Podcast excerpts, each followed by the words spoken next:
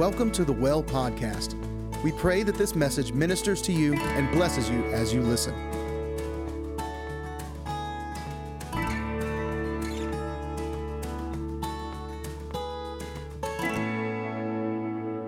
So, this morning I want to talk to you about resistance. We are actually in a really beautiful season here at the well, and God is doing beautiful things. Um, it's just been His His presence is so tangible, and His outpouring is so real, and and the number of things that we're seeing take place, the open heaven that is over this house has just been incredible. But the thing is, is that anytime that the kingdom is trying to advance, there's always resistance. And, uh, and so I want to talk to you about that this morning because um, we are having incredible things happen in his presence and um, within our family, you guys individually, things that are happening in your life, and then as well as corporately when we come together. And so I just, um, I just looked up, I want to say this one more time. There is always resistance where God is moving. Okay?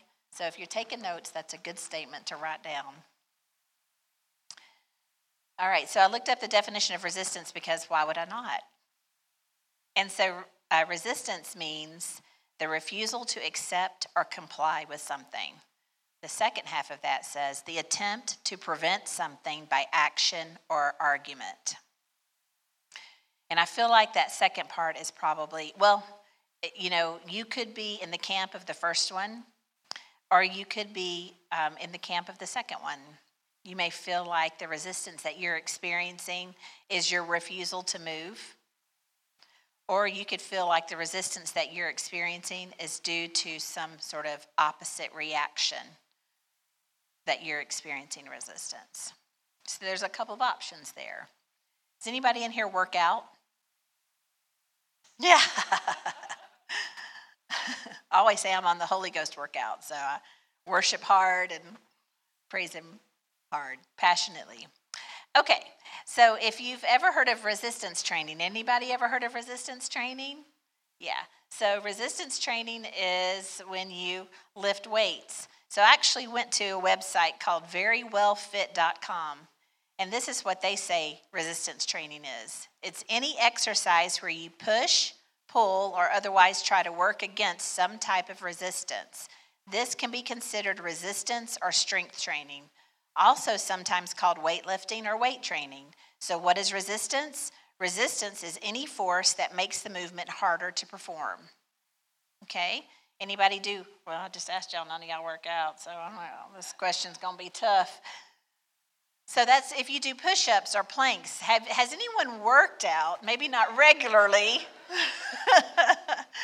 but you have worked out, and maybe planks are the worst things ever, right? They're terrible. You get down on the floor. Anybody want to?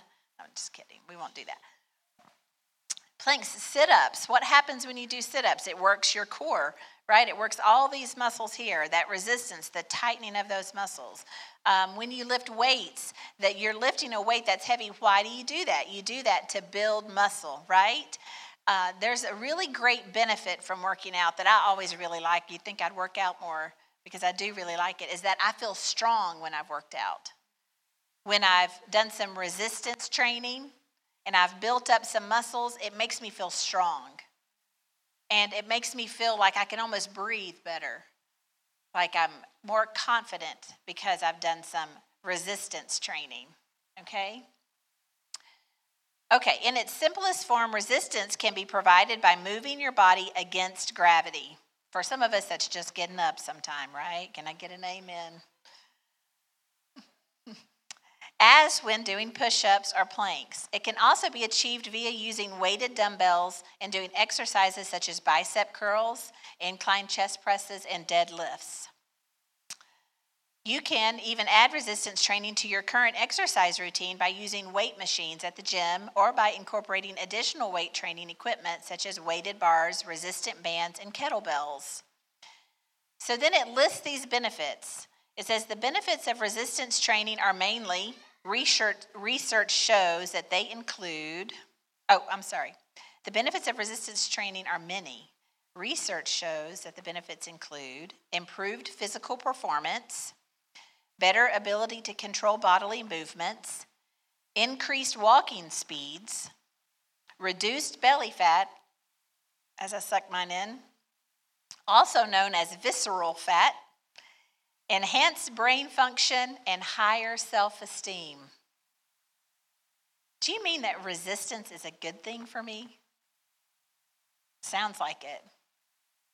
We, uh, when we were in the barn, we did um, a workout. Did we call it something particular? I don't remember. But we got together a couple days a week to do some resistance training.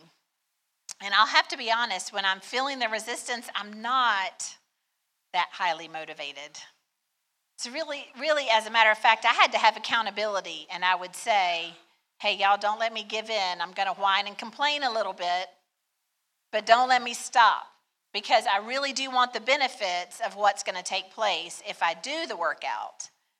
But I just don't like it in the minute in the moment because the resistance hurts.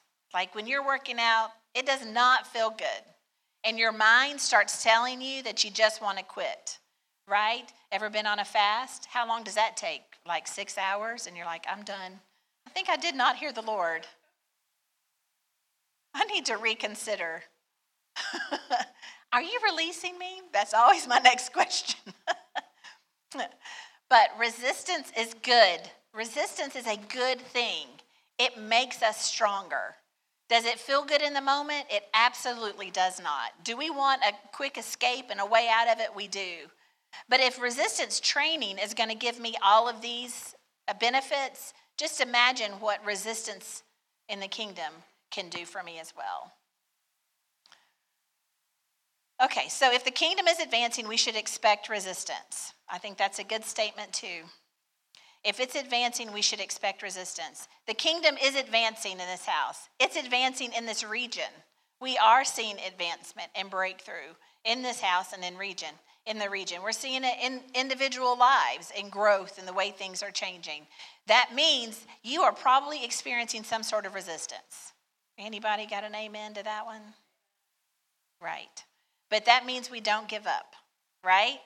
So, Tuesday night, when we were here for Praise and Presence, uh, we were talking about some things going on in the kingdom. And I heard God say, Don't take your eyes off me.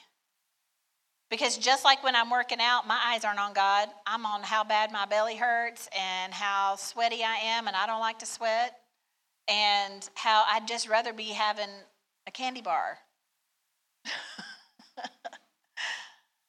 But I know that that's not where I should be, and that I should be working out and doing some resistance training because that's good for me.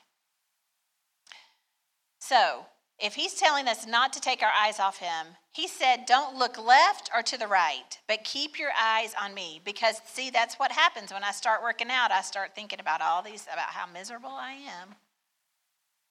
And Brittany was leading it, and she'd make us do these wall sits for like 60 seconds. Do you know how long I whined when I was doing wall sits? 60 seconds. the whole time. Did I want her to tell me I didn't have to do it anymore? No. I just had to deal with myself. Do you ever have to deal with yourself and tell yourself, hey, this is good for me? I may be miserable in this moment, but this is good for me, and I'm going to really appreciate it, even though when I sit on the toilet in the morning, I'm going to want to weep because my thighs are going to be killing me. Y'all all need to work out more. No. I'm not getting enough amens or head nods. so obviously, y'all have not experienced it to the degree to which I have. Okay. We persist in the face of resistance. That's a good statement right there. We don't back up in the face of resistance. We don't step back when resistance comes our way. We persist in the face of resistance. We persist to move forward. As we advance the kingdom and begin to take new territory in our personal lives and in the region, we should keep our eyes open for resistance. Should absolutely expect resistance. As we persist, we will continue to see breakthroughs in the, eh, in the spirit manifest in the natural. as we continue to persist against the resistance, we will continue to see breakthrough in the spirit and in the natural. We will.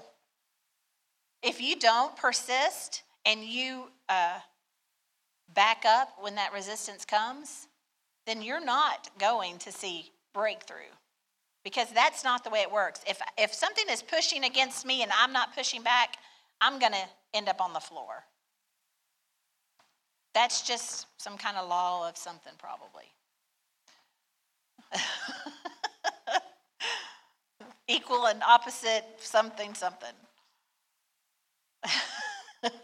so, um, Tuesday night alone, Wade was talking about we had we had a couple of deliverances Tuesday night. We came in and we, we've talked a lot about revival today. We've talked about revival is here, it's now, it's, it happens in us. Re, revival, the, the root of that is revive. That's us being revived in the spirit.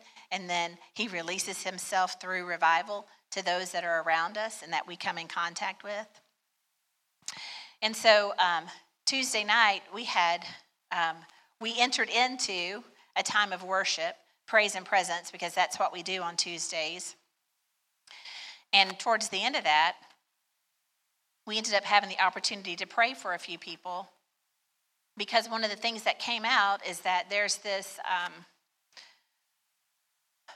there's this spirit of fear that would try to overtake us and that's what we were talking about is fear is crippling and it will keep you from persisting it will cause you to not move because fear is an ugly beast.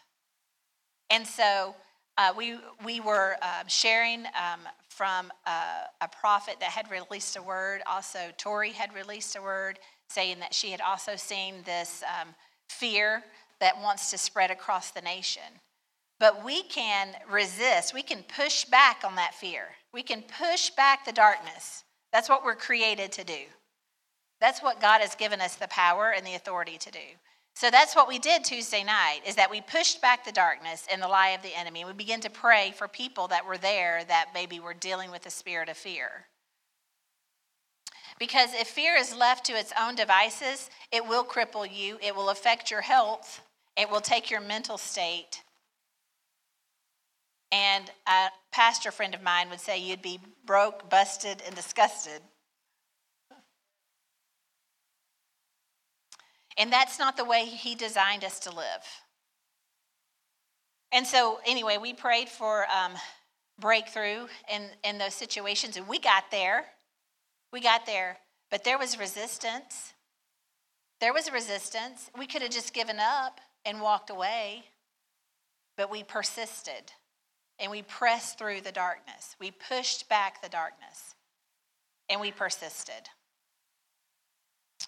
Remember this Resistance can take place closer to home than you may imagine.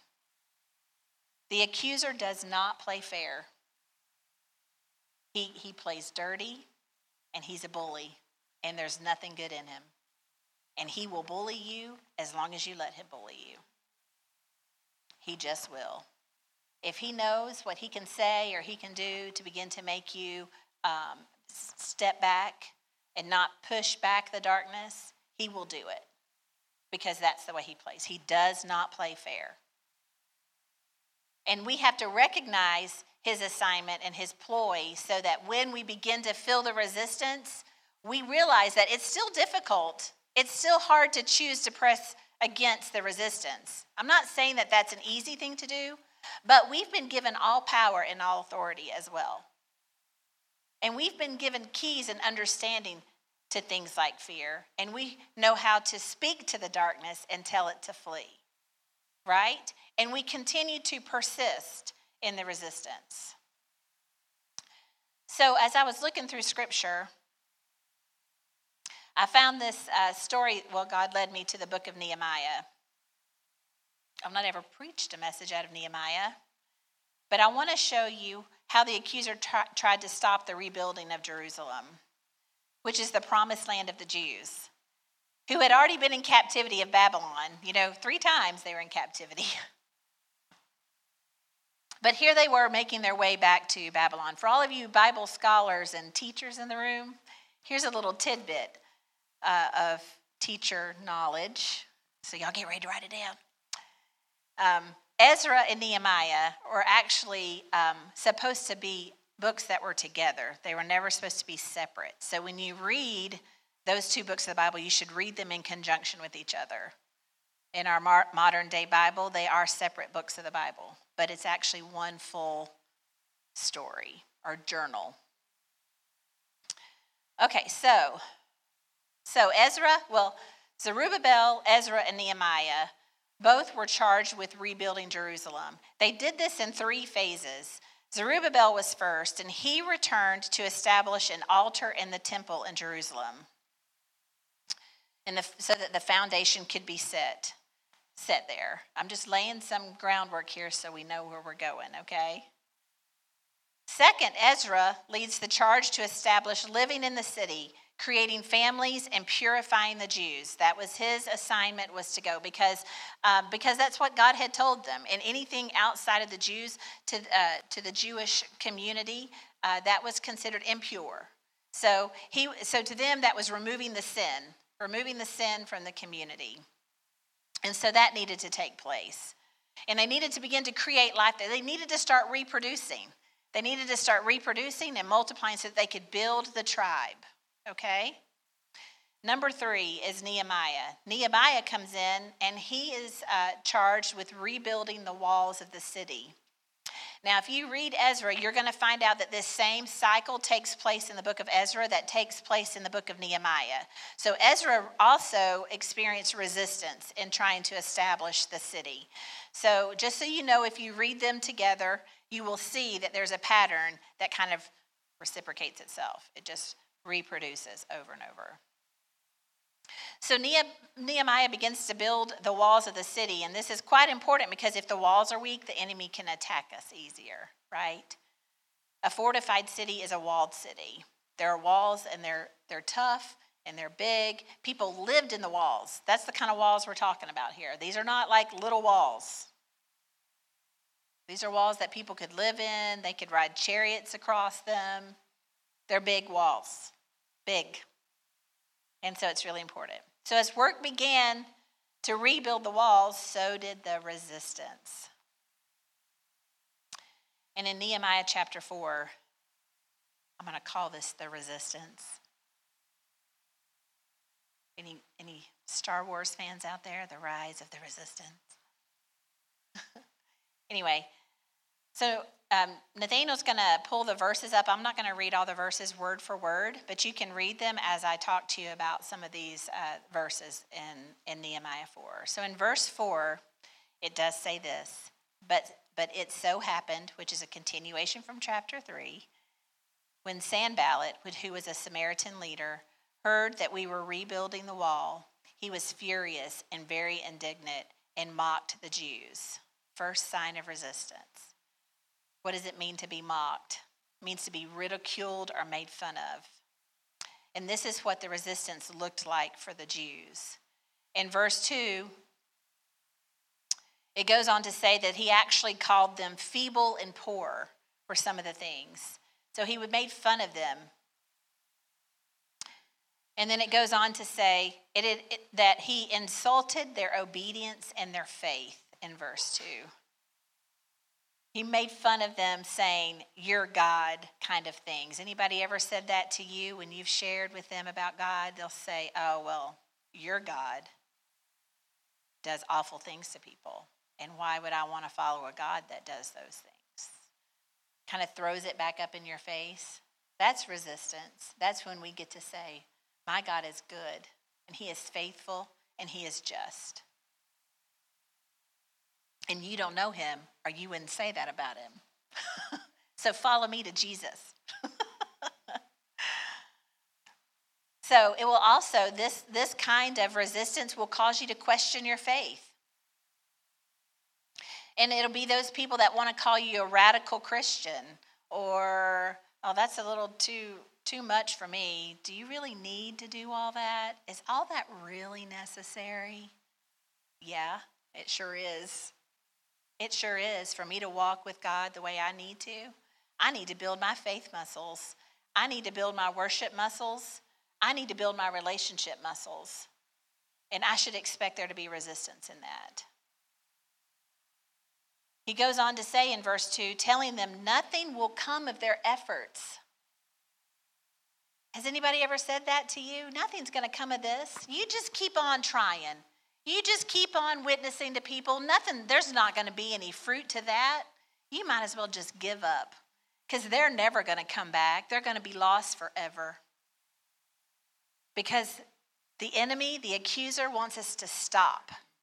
When we decide we're going to pray for the prodigals, which we have a mandate to do on this house, and we're looking for all of our loved ones to come in, then all of a sudden they all start acting crazy. Like more crazy than normal. We're like, what in the world? I'm praying for them to come in. They should be acting better. But it's that resistance. See, when we're not praying and we're not pressing, then there's nothing to fight. There's no reason to fight. But when we begin to do that, we begin to try to move heaven in a direction, then the accuser takes notice. And the enemy wants to rise up and cause resistance. And we have to push back the darkness. We have to continue to persist. It's not, that resistance should not cause you to quit. It should fire you and fuel you with passion to pray harder and to do the things that He's asking you to do. And that even when we can't see it with our own eyes, we have to remember that God is moving. Verse 3 He says, they say, that stone wall could collapse if even a fox walked along the top of it. So remember, this is a wall wide enough for a chariot to cross. And now all of a sudden they're like, that wall is worth nothing. It's not even worth the stone that it's built out of. What are you even trying to do? And they just kept building, and they just kept building, and they just kept building. Verse 7 When the other tribes heard the, pro- uh, the progress was being made, it made them furious. Furious. Jealousy set in, anger sets in. They made plans to cause confusion. But it says, but Nehemiah took action. He didn't just take that and cry and whine about it. He didn't just let himself grow weak in the moment. He took action. It says that he prayed. He said, My God, my God will take care of this. He put guards in place 24 hours a day to stand guard on the wall and around the wall. He took action. He didn't give in to what the enemy was trying to say. If you go down to verse 10 and 11, I mean, that was enough, right? I mean, that's enough resistance right? We just get to pick when we've had enough resistance. Like, yeah, I'm, that's it. I'm done. Thank you, though. I don't want any more of that. No, that's not the way it works unless you back up. Unless you back up. And we're not going to do that. We have a declaration that the whole house is going to be filled. And so we believe that the whole house is going to be filled. So I'm fighting for you. I just need you to fight too. I just need you to persist to resist. Verse 10 and 11. So, as this happens, because we do all get fatigued, some of the people working on the wall became fatigued. And that was just what the enemy needed to try again with threats and intimidation. And he likes to intimidate us. I think that's one of his uh, dirtiest tricks, really, to intimidate. Just like this morning, we were like, let's move, everybody move. And we're like, oh no. He's like, you're going to look ridiculous. People are going to laugh at you. I'm not saying that anyone in this room would ever deal with anything like that.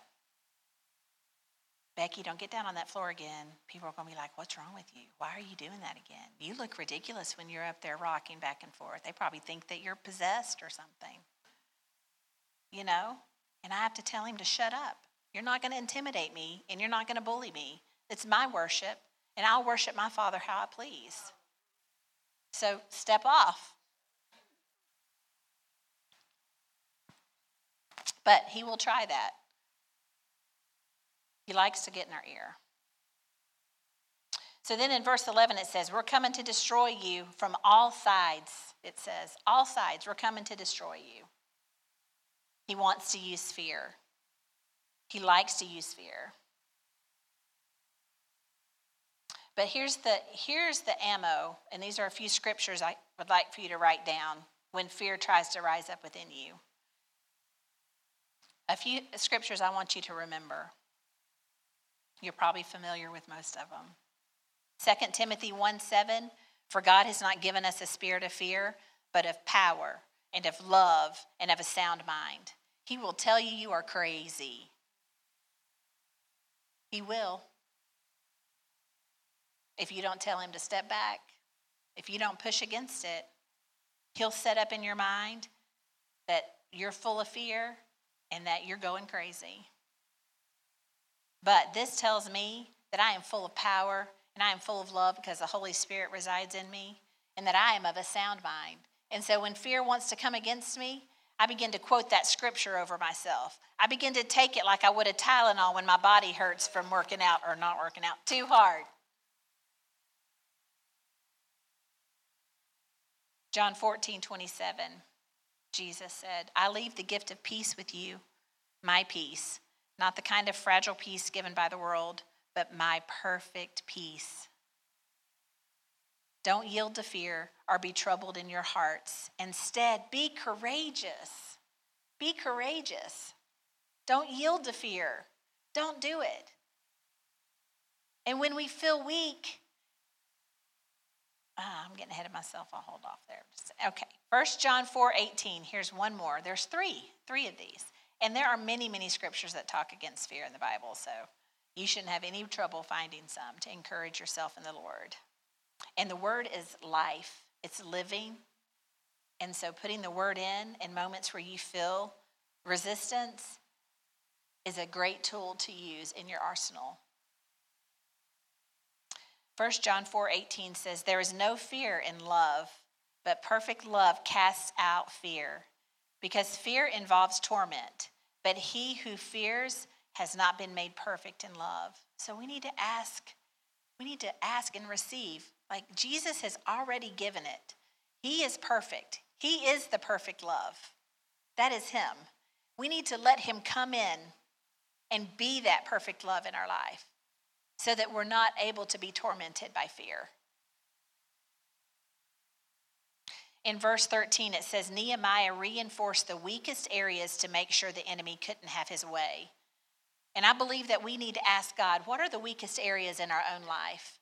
What are those areas that we know the enemy likes to attack?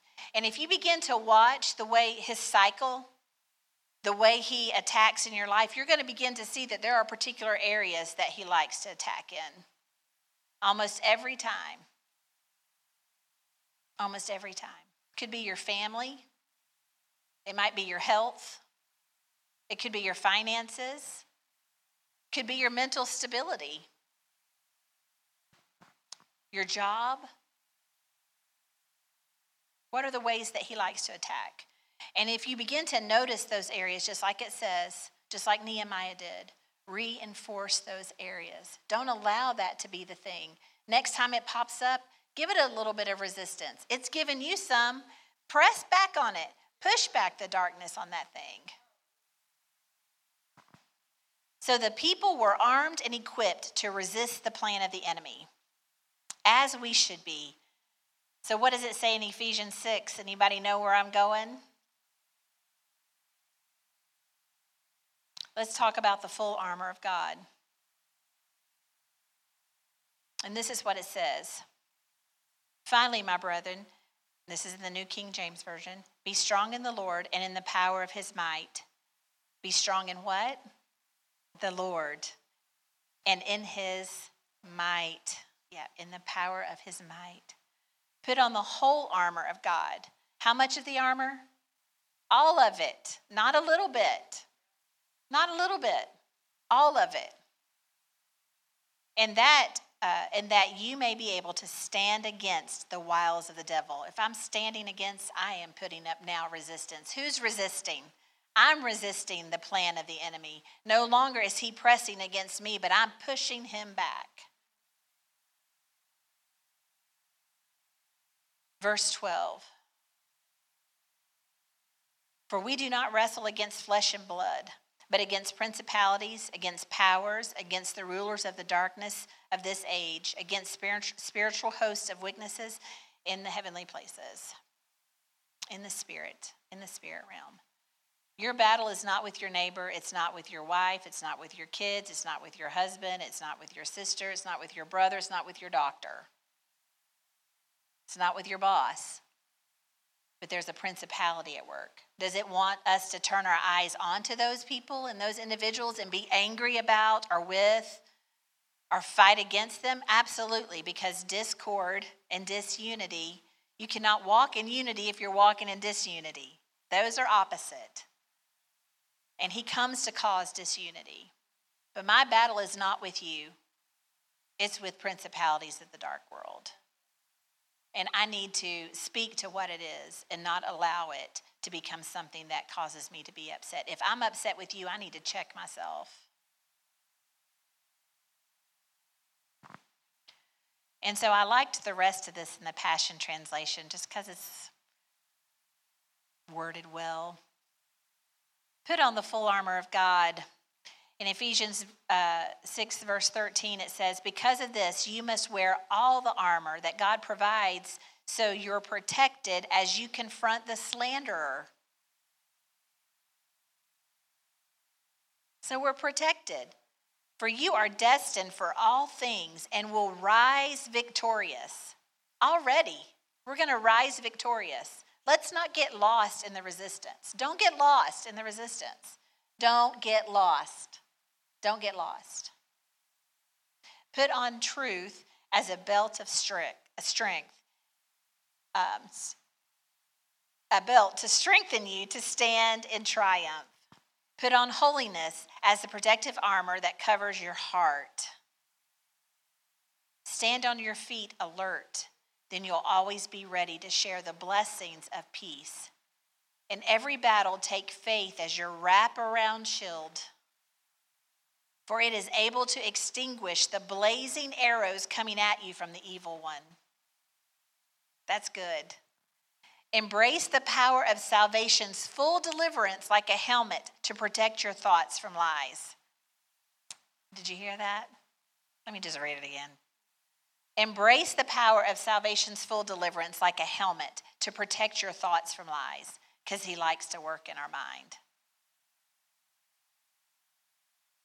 And take the mighty razor sharp, sharp spirit sword of the spoken word of God, which is the Bible. Pray passionately in the Spirit. In the Spirit. It says it very clearly there as you constantly intercede with every form of prayer at all times, pray the blessings of God upon all his believers. And if you have not received the baptism of the Holy Spirit, we can take care of that too. Verse 14, back to Nehemiah, he says, Then as I looked over the situation, I called together the nobles and the rest of the people and said to them, Don't be afraid of the enemy Remember the Lord who is great and glorious. Remember what? The Lord is great and glorious. And fight for your brothers, your sons, your daughters, your wives, and your homes. We fight for each other. We fight for each other. I have a picture. I'm going to read verse 15.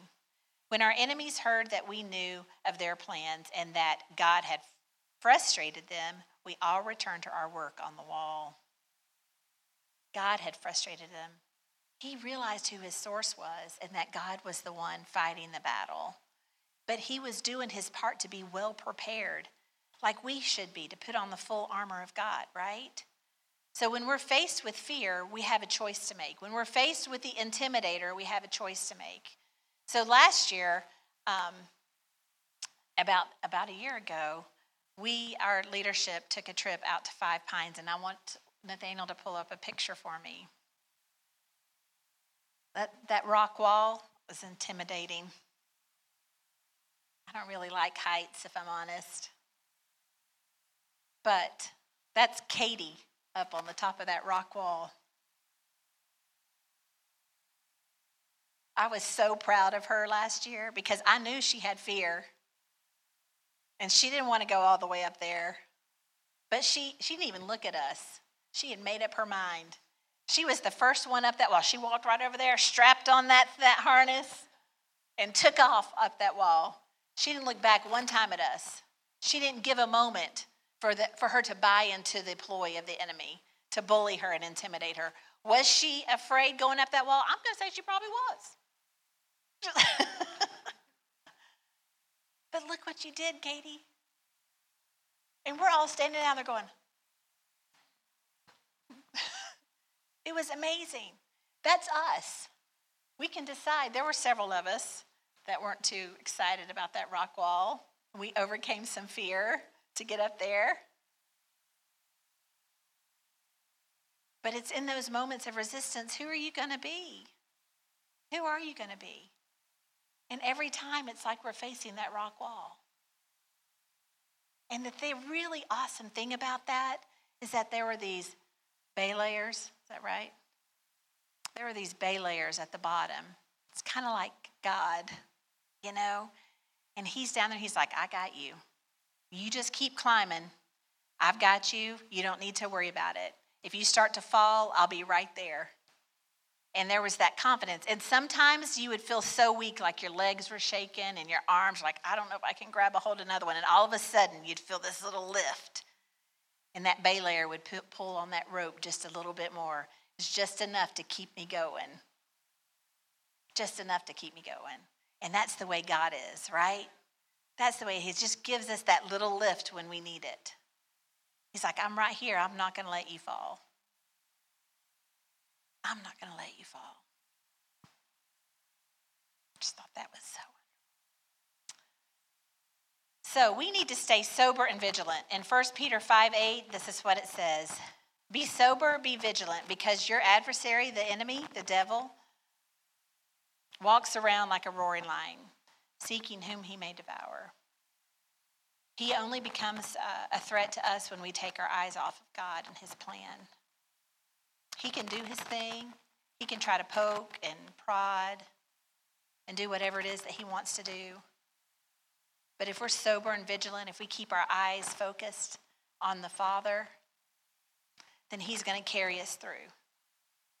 But it's when we take our eyes off just like Katie going up that rock wall, probably all it would have taken. I didn't make it as far up that wall as she did.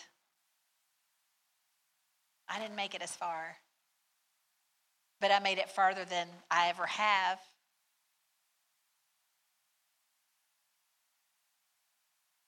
But just like that rock wall, if you begin to turn around and look back, or if you begin to look at how high up you really are, don't look down.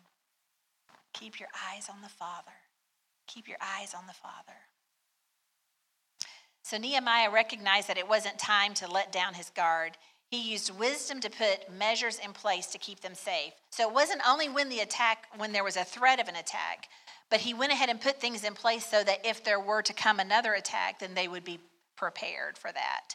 And we have to do the same thing in our life. Sometimes what happens is after we've gone through a battle, we, have gone through some resistance, we kind of like, you know, we just we don't do the things we know to do and then before we know it then there's another attack but we have to set up routines and we have to set up discipline in our life and relationship in our life so that it carries us through because it's not if resistance is going to come it's just when it's just when and so verse 16 through 23 and this is the i think i'm getting close to the end of nehemiah it says, But from then on, only half my men worked, while the other half stood guard with spears, shields, bows, and coats of mail. the leaders stationed themselves behind the people of Judah. So the leaders were there to protect the people who were building the wall. The laborers carried on their work with one hand supporting their load and one hand holding their weapon. I think that's significant. We got to be about the Father's business, but we always got to have one hand on Him at the same time. All the builders had a sword belted to their side. The trumpeter, trumpeter stayed with me to sound the alarm so that they would know it was coming. They would know if the enemy came close. Then I explained to the nobles and officials and all the people the work is very spread out, and we are widely separated from each other along the wall. When you hear the blast of the trumpet, rush to wherever it is sounding. Then our God will fight for us. Our God will fight for us. We worked early and late from sunrise to sunset, and half the men were always on guard. I always told everyone living outside the walls to stay in Jerusalem. That way, they and their servants could help with, uh, with guard duty at night and work during the day. It took the whole community. It took the whole community working together to keep the community, the tribe, safe. And we have a responsibility to do that for each other. And when we notice one of our brothers or, sis- our sisters are, are taking on too much resistance, we need to come alongside them and reinforce those walls and help them along. Verse 23 During this time, none of us, not I, nor relatives, nor my servants, nor the guards who were there with me, ever took our clothes off. We carried our weapons with us at all times, even when we went for water.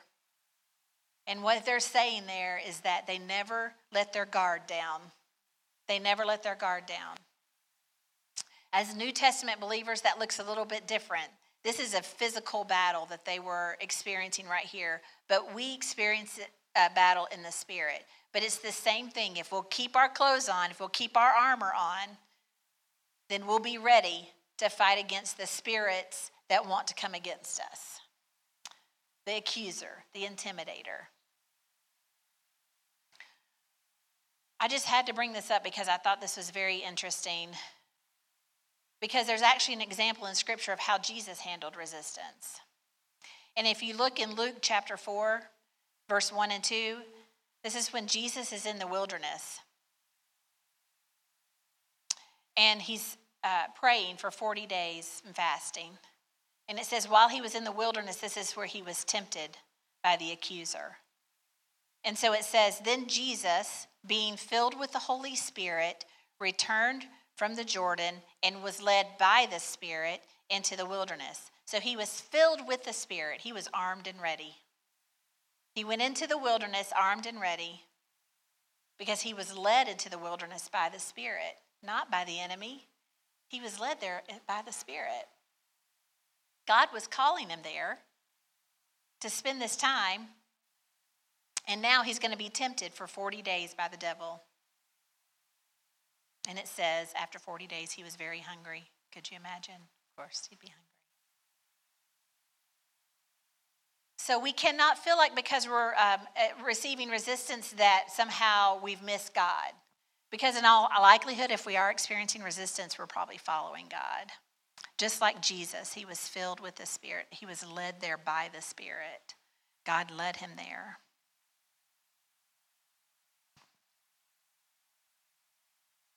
Okay, so here's a couple of points. When you feel resistance, number one, recognize it.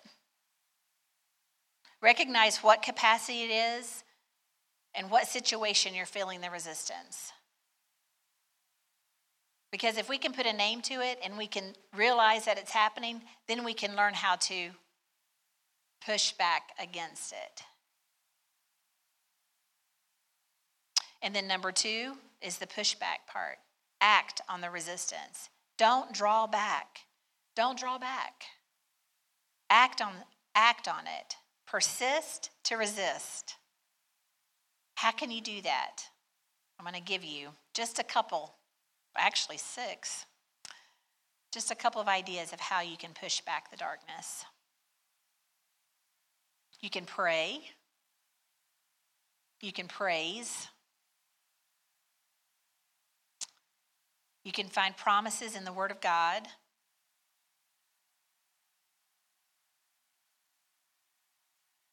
You can make a step forward. Make a step forward. When the Israelites were standing at the Red Sea, they could have looked at that Red Sea and thought, well, we're going to die right here, folks. This is it. This is the end. This is the end for us. But that's not what they did. That Red Sea, I'm sure, looked like resistance. They knew that the Egyptians were coming for them, that they were not far behind. They had resistance on all sides. It took the faith of Moses to make a move. He had to make a move. And then watch God, like Nehemiah said, watch God fight for us. Return to the promises that God has already spoke to you. If he's already given you a promise and you're experiencing resistance in that area, then go back to the promise. That's why it's so important that we set up stones of remembrance. Moments in our life where God was faithful to us, where you and he walked through a really difficult time and he showed himself good. I've got them in my own life. Set those moments up and go back when the enemy's telling you, "What why? Why are you even following God? You have you have nothing to show for it." Then you go back to the promises and you say, "Oh, yes, I do. Oh, yes, I do." And the last one is ask for prayer. Ask for prayer. I think that's one of the keys of Nehemiah, that part of that passage is that they worked together. And if we want to see this full, this whole house filled, then we have to work together. We've got to look out for each other. And when I see you facing resistance, I need to lift you up before the Lord. I need to come alongside of you. And you need to not be intimidated or afraid to come and share that I'm experiencing some resistance and I could really use some prayer. So, will you stand with me? We want to thank you for listening in today. At The Well, we believe in cultivating a culture for more of God. Wherever you are in your relationship and walk with God, we believe that there is always more for those who diligently seek after Him. If you would like to find out more, please check out our website at thewellmichigan.com and connect with us on social media.